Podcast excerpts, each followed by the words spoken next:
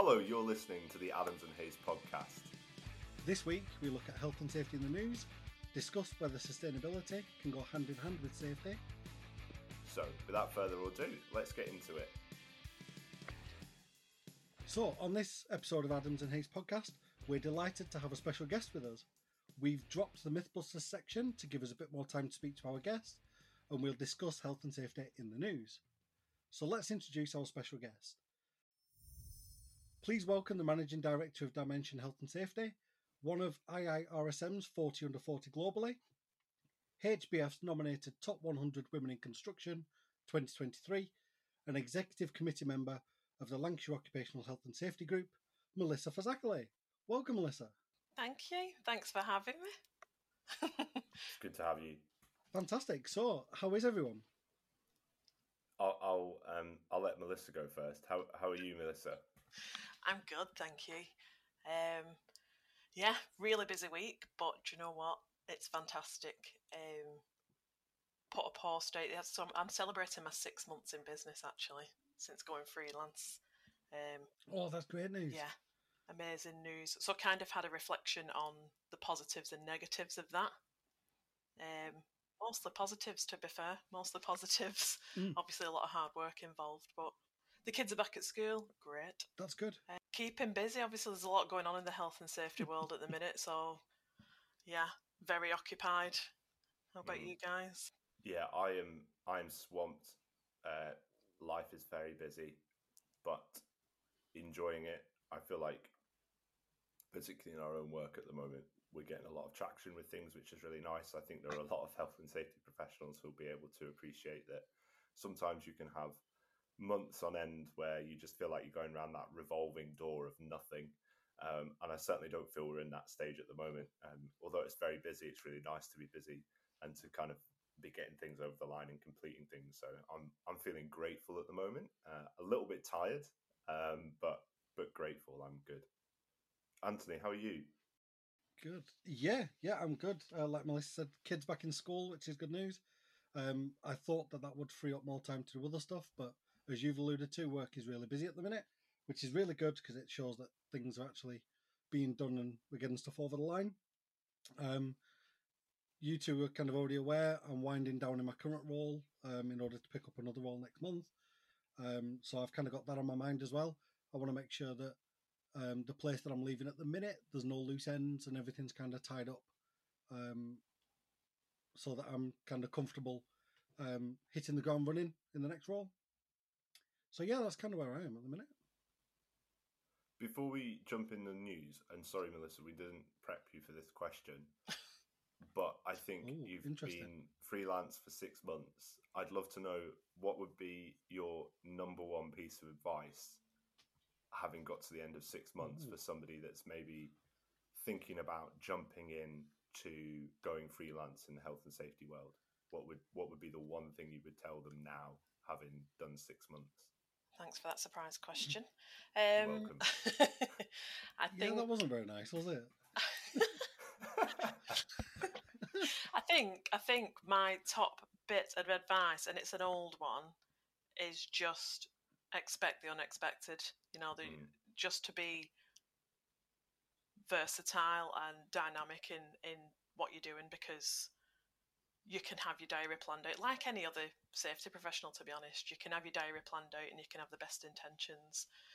But the chances there's always something that comes around or there's something that stumps you. Um, and your support network huge huge thing. Get a mm. good support network behind you. Amazing. Thank you. Great answer. So each week we look back at the news and social media content to bring you two headlines that have stuck out the most to us. So some weeks we might pick up on obvious health and safety news, things that have come from uh, sort of IOSH and, and other bodies like that, or we might look at you know a standard news article that's come up on mainstream news that we think has got a little bit of a health and safety angle. So, Anthony, I think you're up first this week with an article, well, a number of articles that have been in the news. I've actually had a number of people message me going, please cover this on the podcast, hmm. please talk about this. So that's nice. First of all, we're getting some li- listener engagement. Um, but yeah, it's been a big one. So over to you. It has, yeah. Um, people are probably already a little fed up about hearing this because it has been pretty much every headline. Um, the government have released some more information about it, and the thing that we're going to talk about is reinforced autoclave aerated concrete, or RAAC, uh, which was seen as an innovative construction material um, when it was installed in the 50s up to the mid 90s. Um, the no, most of the install happened between the 60s and the 70s, and then now showing signs of deterioration. And the, the materials most commonly found uh, to construct a flat roof, which has also made it harder to access and survey. Um, RAAC was first highlighted in a report uh, by the Standing Committee on Structural Safety back in 2019, although RAAC has been banned for production in the UK since the mid 80s. Um, the Office of Government Property sent out a briefing to property leaders back in 2022 regarding the findings of RAAC, and the NHS and the MOD are also aware of the problem that they have, and IStructE have a RAAC study group. So there's quite a lot of eyes already on this subject before uh, mainstream media got a hold of it. Um, it's still used in construction all over the world. However, as I've already mentioned, production in the UK was stopped in the 80s, and it's still considered an appropriate construction material when it's properly designed, manufactured, installed, and maintained. And from what I can find so far, there's around 152 schools that are known to have this material, with schools being the focus from the media. Out of the 22,000 properties that um, that department looks after, 152 schools is quite a small number, um, not taking away from the risk is still there. Um, so you can check whether you've got regular concrete or whether you've got RAAC installed uh, with either a screwdriver or a drill. If you kind of press it into the material and it gives way, you've got RAAC. Um, so it's more likely to be RAAC than traditional concrete. So, with all that in mind, what do we think about um, this so-called concrete crisis, um, or do we think that the media is just whipping up a bit of hysteria? Um, we're not that far from a general election. Um, wonder if there's a little bit of kind of playing politics here, or is this kind of a significant safety risk that that we know as safety professionals could have been managed? I personally think there is a bit of um, there's a bit of everything in that, isn't there? Um, like you've just mentioned, you know, obviously we've mm. got an election coming up, and there's reporting. It's perfect, like you've just said. It's been looked into. There's various bodies involved. Yet it came out in the press just before the schools were going back.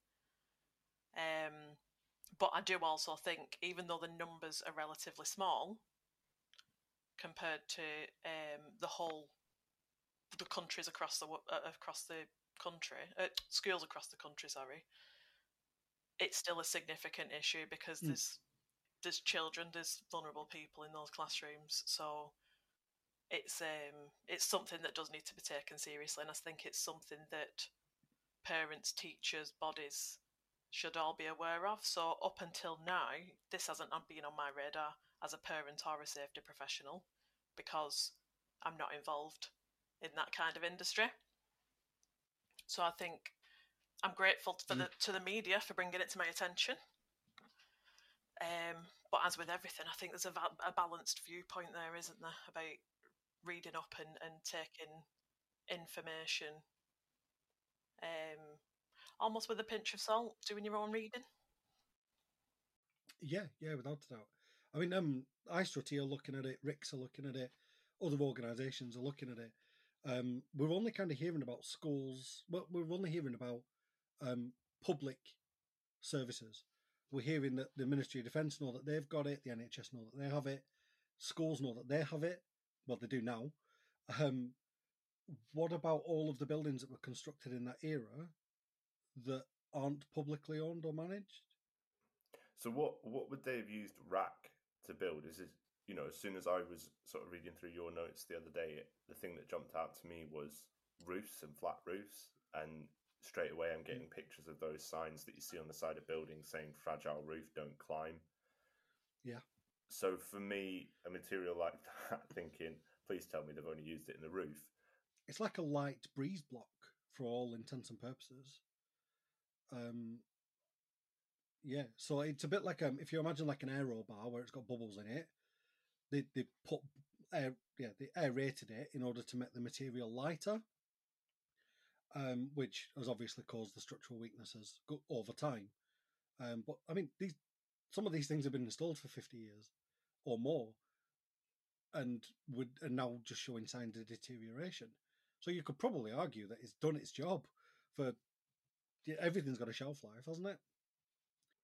Yeah, we were talking about a building the other day, weren't we? Where you, well, I can't remember now, but we were talking about some construction the other day that had been only intended to have been used for 15 years, and the occupiers have been using it for 70. There's a lot of legacy construction sticking around where people are like, or at the time, people who were building those things made the decision of we need something quick how often does that happen? We need something quick. We're going to use this material because it's quick and it's easy and it's you know it's there's cheap element, and also we can sell we can sell it as innovative and, and all the rest of it because we're we're actually only going to be using it for 15 years. 70 years later, you're still using the building. Can I just check something, Anthony? When you did the introduction on this, you said that the only way to find out if it's RAAC is to drill it, and if it collapses, it's RAAC. Uh, there's one way of testing it. There are other ways of testing it. You can do a visual survey and identify that's definitely Okay. aerated concrete. Um, but going off, um, I think it was Construction Magazine. Um, I think they spoke to either RICS or IStructE to say, well, how do we check for this? And they said, Mm. if you press a screwdriver into it, that's going to go. So to me, that sounds Oh. like a pretty Great. weak material. That's great Yeah. advice. Presumably, you could use something like an ultrasound device or Technology other, of you know, infra- I don't know if no infrared wouldn't pick it up, but you know, um, yeah, non-destructive methodology of testing. Yeah, but it just shows that how how kind of weak this has become over time. If you can jab a screwdriver into it and it it gives way. So, to answer your question, I personally think this is a crisis. I think one school would be a problem. Uh, we're talking about children, young people using these um, establishments to learn and all the rest of it. Just one school for me would be unacceptable. So, yeah, I definitely think it's a Mm. crisis the fact that there's 15. You and I use the example all the time, don't we, of the Titanic crossing the Atlantic nobody on the Titanic was turning around saying, "Well, you know, we have hit an iceberg, but we managed to get the first however many thousand of miles across the Atlantic without hitting anything. So can we just remember that we we were successful until we hit the iceberg?" So, um, as safety professionals, let's kind of put this into a risk category. Um, if if a building was to collapse because of RAAC, that is Yeah. high severity, and at the minute the likelihood is, is increased. So, Mm. from from a risk perspective, yeah, this is high. yeah, Melissa, concrete crisis or media whipping up hysteria? concrete crisis, I think. Absolutely. It's an issue that needs sorting. But I did just think then about um, a couple of years ago when there was a lot of media surrounding schools again with asbestos and obviously the Mm. potential exposure there. That's kind of gone away. So, media interest, how long that will last, I have no idea. But it, this issue obviously isn't new and it isn't going away. Yeah, and I'm in agreement. I think, yeah, I think the media's done a good job of bringing it to people's attention. Um, they are always going to put a slant on it, but I think bringing it to people's attention is a good thing. I think the fact that a lot of people have known about this for a long time and that are already steering groups and that already surveying bodies that know that this is an issue, that it's taken something to happen for people to kind of kick Mm. into gear again. Um, Mm. So I'm sure IStructE and um, RICS and um, kind of the rest of the groups looking at this, the NHS, etc., are doing a really good job. But it takes something like this for um, things to re-engage. Mm. So yeah, I'm going with Yeah. concrete crisis for this one.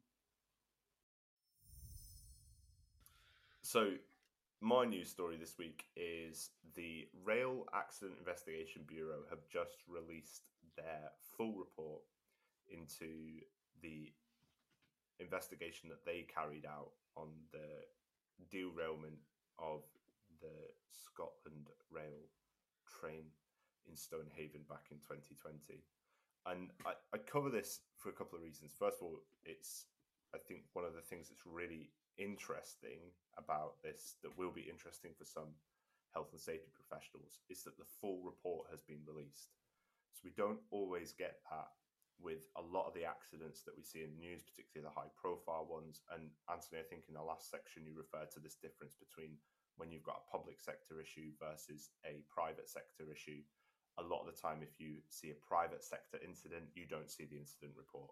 You might just get a little snippet on the HSE's website of saying they've been found guilty of this and we find them this amount and, you know, headline corrective actions. So, one of the things that's really interesting in this case, and I think it's be, partly because it is a public body investigation that needs to be made available, they have released the full investigation, which um, is very telling and it breaks down a lot of things. There are 14 recommendations. You can see every single recommendation, you can see how they've got to that. And I would thoroughly recommend that people go and read that to see actually the standard of scrutiny that a company is put under when things go wrong. Now, we don't know how much scrutiny goes on behind closed doors because in the private sector, a lot of that stuff is is closed off. Um, and there's some, you know, that's another conversation. There's some interesting things in there in terms of as a as a culture and as a, a country, our approach to learning and sharing lessons learned in the private sector is very different from the public sector. So I think that's an interesting part. The other thing that I wanted to pick up from this story, and I'd be interested to hear uh, your thoughts, Anthony and Melissa, and and, and your thoughts uh, for those that are listening, is it points to the fact that there was a design produced for the work that led to the landslip. So, for those that aren't aware, what happened on in August 2020 was a train was moving back to Aberdeen, having gone down towards Glasgow, and there was a landslip on one part of the track. The track was closed, so the train had to move back to Aberdeen to to disembark the passengers and sort of cancel the rail on the way back, there was another landslip on the as the train's moving back towards Aberdeen, and this one caused the train to derail. And when they looked at the causation of the derailment, what had happened is they built a French drain to channel water runoff down a hill, down an embankment, into a river that ran then under a bridge um, over which the railway crossed. Now, this French drain had not been built properly. It had been designed to the correct specification. But on the day that it was constructed, on the on the days that it was constructed, Carillion, which is a name that will send shivers up some people's spines, Carillion's contractors made a decision to build it differently. And they added elements in, they changed the actual design slightly, um, and then the bits that they did build to design weren't built to the quality. They didn't provide any as built drawings to the designer. So then Network Rail, the client, weren't able to manage that piece of, of infrastructure as something that was, you know, built outside of spec. Um, which one of the ways that you it's not ideal when you build things out of spec, but sometimes it can be quite difficult to justify going back.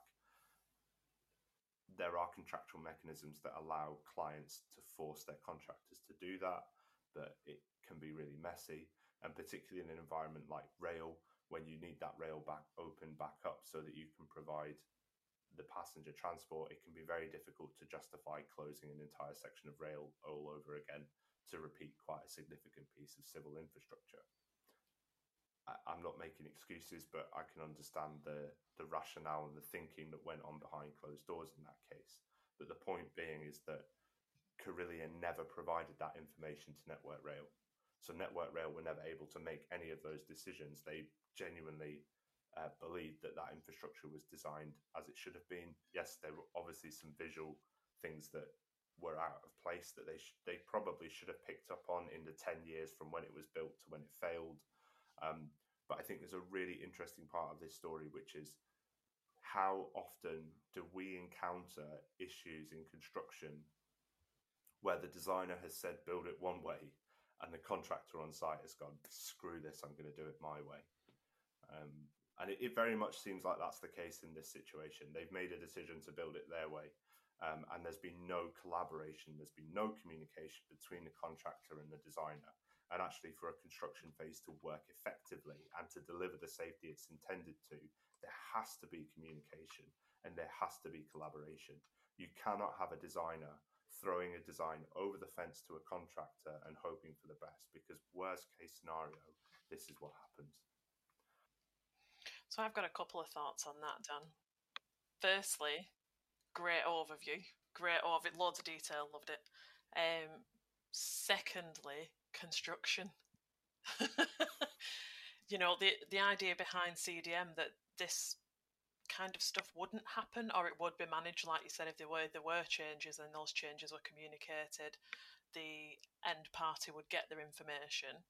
But then i wondered if the report um, or what the requirements were around maintenance and inspection as well. Because if that, you know if there's a 10 year period there it's kind of easy to say well they installed it wrong but who's been responsible for all this time and have any checks being yeah. done in relation to design? Yeah.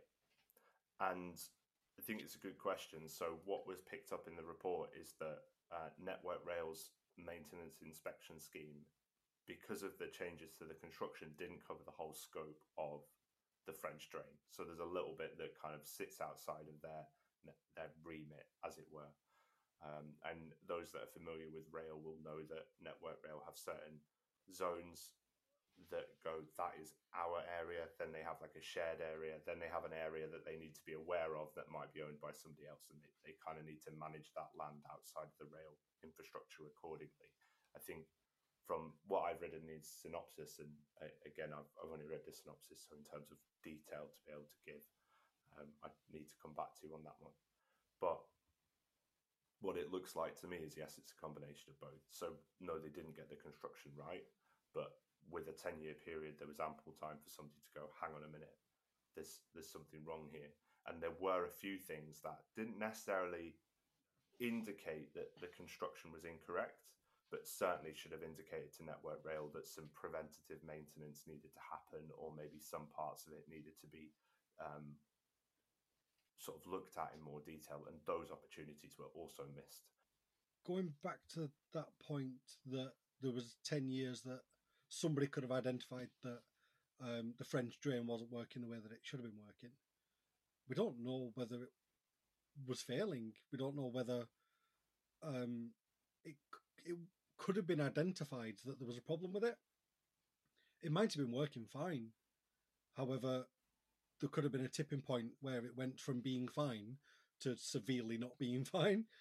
Um, so yeah, I, I think that ten year gap. I know I know it's a long period, However, it's one drain of a massive national network. How easy would it have been for somebody to have said, actually, that's not doing what it should do? So, yeah, I think that's a question that a lot of people will ask until they read the report. Um, right. Like, you know, it's one drain and, you know, is it just a freak accident? Actually, when you look at the news coverage from the day of the incident, a lot of it is we've experienced more rain. And this is Aberdeen, by the way. So, like, let's you need to remember that when they say we've had more rain than we would ever expect in the next 100 years, that means it's a lot of rain. Um, as Definitely. somebody who grew up grew up in on the northeast coast and regularly had um, summer holiday envy of my cousins down south when they were like, "Oh, we're having a heat wave," and we were just being drenched every single day. When they say there is more rain than we will experience in hundred years in Aberdeen, that is a lot of rain um, which would have you know would have caused. But again, when you go back to the design and you look at it, you can see that the design that Carillion have, or what they picked up in the investigation anyway, is the design that Carillion have then built to, rather than using the design that they were given. Actually, the the design is flawed. So if you did have a freak, even if you were saying, "Oh, it's a freak, freak nature thing," the design should be able to deal with that so, um, the main topic uh, for this episode is to have a bit of a conversation with Melissa. So, Melissa, thank you for joining us today. Um, we're going to discuss sustainability versus safety and whether growth is required at all costs. So, we're really interested to be discussing this topic with you. Yeah, so I recently um, did um, a level three qualification in Journey to Net Zero, um, which was very interesting. So we we obviously talk through um, the changes that are needed and the ozone layer and all that good stuff, carbon reduction and everything. But as we were going through the course, um, I found a lot of the focus seemed to be this must be achieved with no kind of discussion around anything else, if that makes sense. So there was no discussion around safety, there was no discussion around um, business continuity. There was, you know, it was very, very high level um, solutions, if you will. So it got me thinking about okay, well, if we are saying that, right, let's change our whole fleet of company cars to electric vehicles. Great environmentally, obviously, electric vehicles have got their own news around them, so we'll that could be another topic.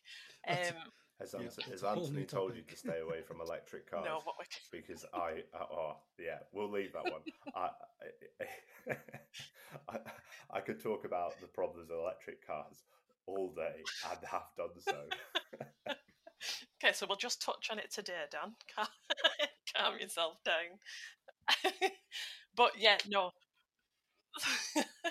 so you know, if we if we turn around and say, right, okay, well, we've got we've got a business here and there's funding available for us to put EV charging points in our car park. Great, there's funding, makes business sense. We've got targets to meet in terms of CO2. Let's do it. When does that conversation about safety start to come in? When does the conversation about fire risk, about people safety, about property safety, about um, insurance liabilities and things like that? It can't, at the minute, safety and sustainability seem to be separate projects and separate topics, mm. and there doesn't seem to be any.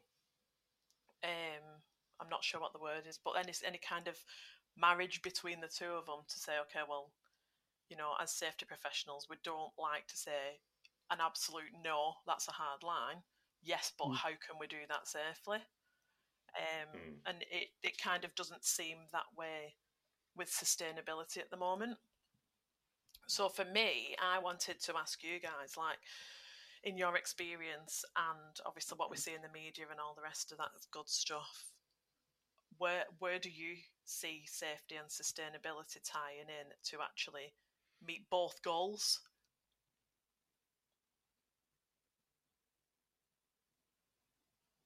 Think it's a really interesting question.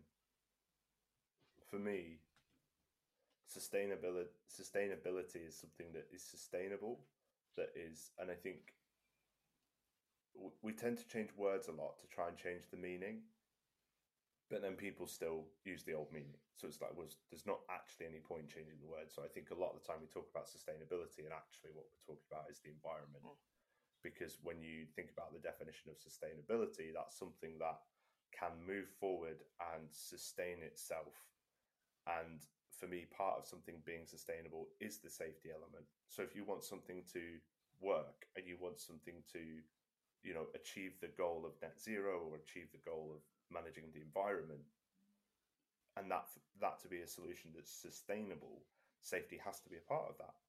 It was interesting you picked up on the fire risk of of EV charging, and again, I'm going to try really hard not to derail the entire podcast into talking about EV cars, but I during when I did my health and mm-hmm. safety apprenticeship, I was really lucky to to do that alongside um, a sort of a cross industry group of other apprentices doing the same thing in other industries. And one person was from Highways England, as it was now. It's National Highways as it is now. And he was saying that one of the they were doing a risk assessment on how they manage EV cars that have caught fire, and he's basically like it takes three days to make sure that the fire is out now that that's a risk assessment being carried out by a major infrastructure management company, essentially, that uh, are having to manage that. That are, you know potentially going to have cars on hard shoulders on fire. You know, where's do, do local companies that are maybe looking to get EV charging points set up in their car parks have they thought about what happens if there's a car on fire for three days in the car park and they can't move it? Exactly. Yeah, great point. Great point. And I think touching on um, what you've just said, like with business disruption, you know, how many businesses have got a business continuity plan in place where they're actually thinking about not just the safety impact, but the business, the impact on the business. Like you've just said, if the, if the company can't get into the car park for three days and it's you know it's deemed unsafe, the fire service are there. What are their employees doing? What's the business activities doing? What are and we know this. The cost of the lack of safety is significant compared to the cost of safety, and I think Mm. planning and foresight, and again what we've said with the um, with the Carillion report coming out, it's communication again. Everything floods back to communication and making sure all parties are involved who need to be involved. Look at the other environmental um, techniques that have been deployed throughout, well, globally, really. Um, wind farms take safety really seriously. Hydroelectric dams take safety really seriously. Um, normally, the schemes that come out that I've seen anyway take safety very seriously and go right. We, we are going to do this. It will uh, reduce um, our emissions or it will provide cleaner energy into the grid. Um, but we need to do this safely. I'm wondering whether um, we've just moved away from that too much. And that the infrastructure that was considered risky, like putting a massive wind turbine up, um, it seemed to be a lesser risk if we were just installing some street furniture with an electric point on it. I'm wondering whether that's kind of the issue. Um, because I'm with Dan. Um, in order for something to be sustainable, it also needs to be safe. So it needs to go hand in hand. Um, so yeah, I'm wondering whether this is an overall sustainability conversation or a we've stepped away from safe sustainability because of the huge increase in demand of EV charging. Um, Mm. likewise, with Dan, I had a conversation at the last LOHSG AGM um, with somebody. Uh, we had a conversation about um, them working closely with Lancashire Fire Brigade in order to come up with a method of extinguishing EV charging fires. And again, they said it's a three day burn, we can't put it out. And I said, well, what happens with an EV charging point in a multi story car park? Because that three day burn is going to exceed the temperature that concrete can handle. Therefore, you're probably looking at a structure fail. A structure fail of a car park is that's quite scary. I see that as being actually scary. You, you I'm not removing anything from the fact of an EV charging point next to a domestic property is going to have ramifications. An EV charging point in a, a regular workspace car park is going to have ramifications. But for me, an EV charging point in a multi story car park just Mhm. puts the fear of God into me. Really does. Uh, so we promised we wouldn't we wouldn't go on a rant about EV charging, and uh, I feel like we've um, we've we've possibly started to go down the rabbit hole. M- Melissa, as a as somebody who's working uh, as self-employed in, as a consultant, it'd be interested to hear what conversations are you having with your clients at the moment about about this topic. So business continuity is the big one, to be honest. Um, there's obviously since Grenfell, there's a, obviously a lot of conversations around fire, um, especially like Anthony's just said in high rise. So my my past decade has been in facades and a lot of high rises. So at the minute, um, I'm involved in reclads. So then you you know we're, we're talking about a building that's been deemed unsafe for fire, but then you've got the conflict of right, okay, well, what's this going to look like in terms of environmentally future proofing our EV chargers, I know I've got back on the sweet EV chargers, but our EV charger is going to then be part of this building that's been made safe. But then, like Anthony's just said, if it's going to burn for three days, is it actually going to be structurally sound? I think Mm. it Mm. raises more questions than anything. So it's a lot of theoretical conversations and a lot of desktop studies and um, there's like I said, there's a lot of, of pressure around fire at the minute, so testing of systems and getting systems certified. So I think it's risk assessment again, isn't it? I suppose it, it it comes back to just assessing that risk and whether you know nobody's going to go and install EV chargers on a building that's already been deemed unsafe in terms of fire. That's just not going to happen. Um, Mm. but then when you go back to like a private business who's got 50 employees in an office, great. We've got, we, we, you know, we can get funding for two EV chargers.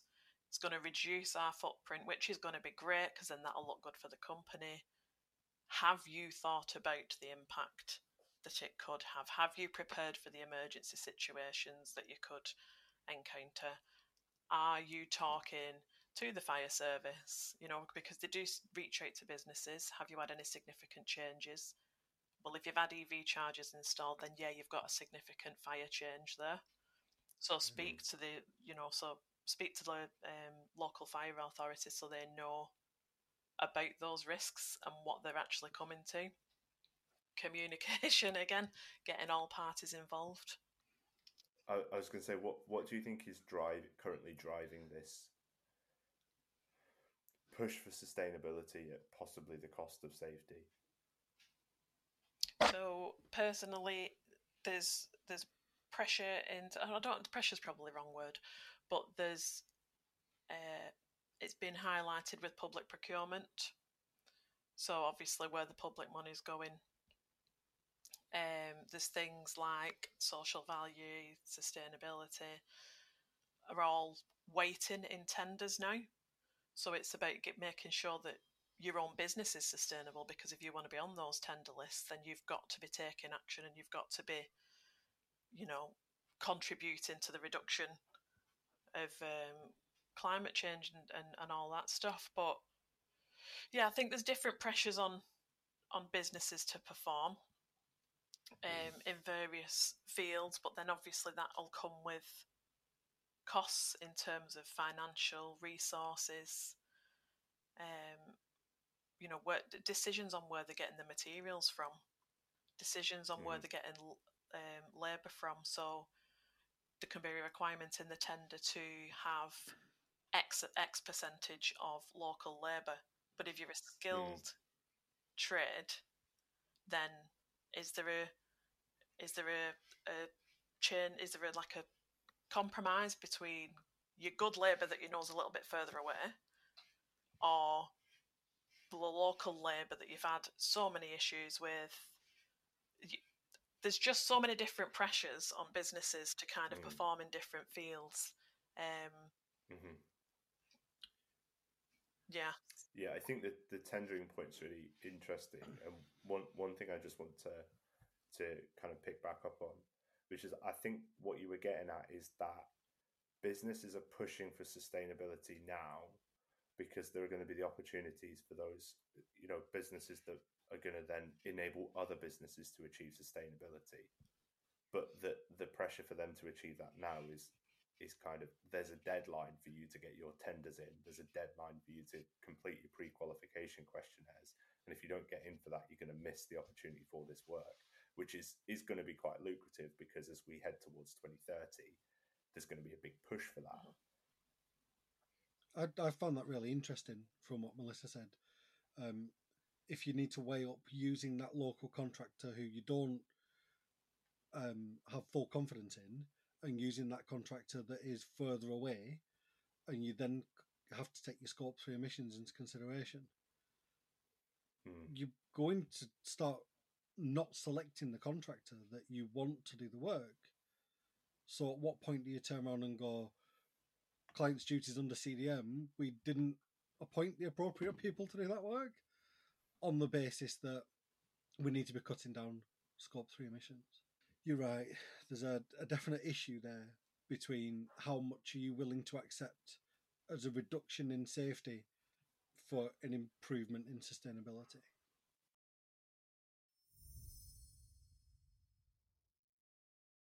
Thank you so much for listening. We really appreciate your feedback. If you have loved the podcast, please rate and leave a review. It really helps for people who might be interested in the podcast to find us. We're on Instagram and X as Adams underscore Hayes. And if an email is more your thing, you can message us at podcast at ahcs.co.uk. Feel free to get in contact with us if you have any feedback, whether it's positive or negative, or you'd like to suggest a topic for one of our features. I have some feedback. Go on then, Melissa. it's good feedback. So, this is the third episode. I genuinely think you guys are gonna uh, gonna smash this. You're gonna go far with this. So, for me, listening to something while I'm working, it generally takes up a little bit too much headspace, depending on what it is. And um, I know I contacted Anthony um, after the after episode two and said it's I really really like the format of what you're doing because it's easy to listen to you guys. There isn't like too much chaos. The topics are really interesting, and obviously I'm really grateful that you invited me on as well. It's been really good speaking to you both no, it's been really good to have you, Melissa, and I'm really interested to hear a lot about what you're doing.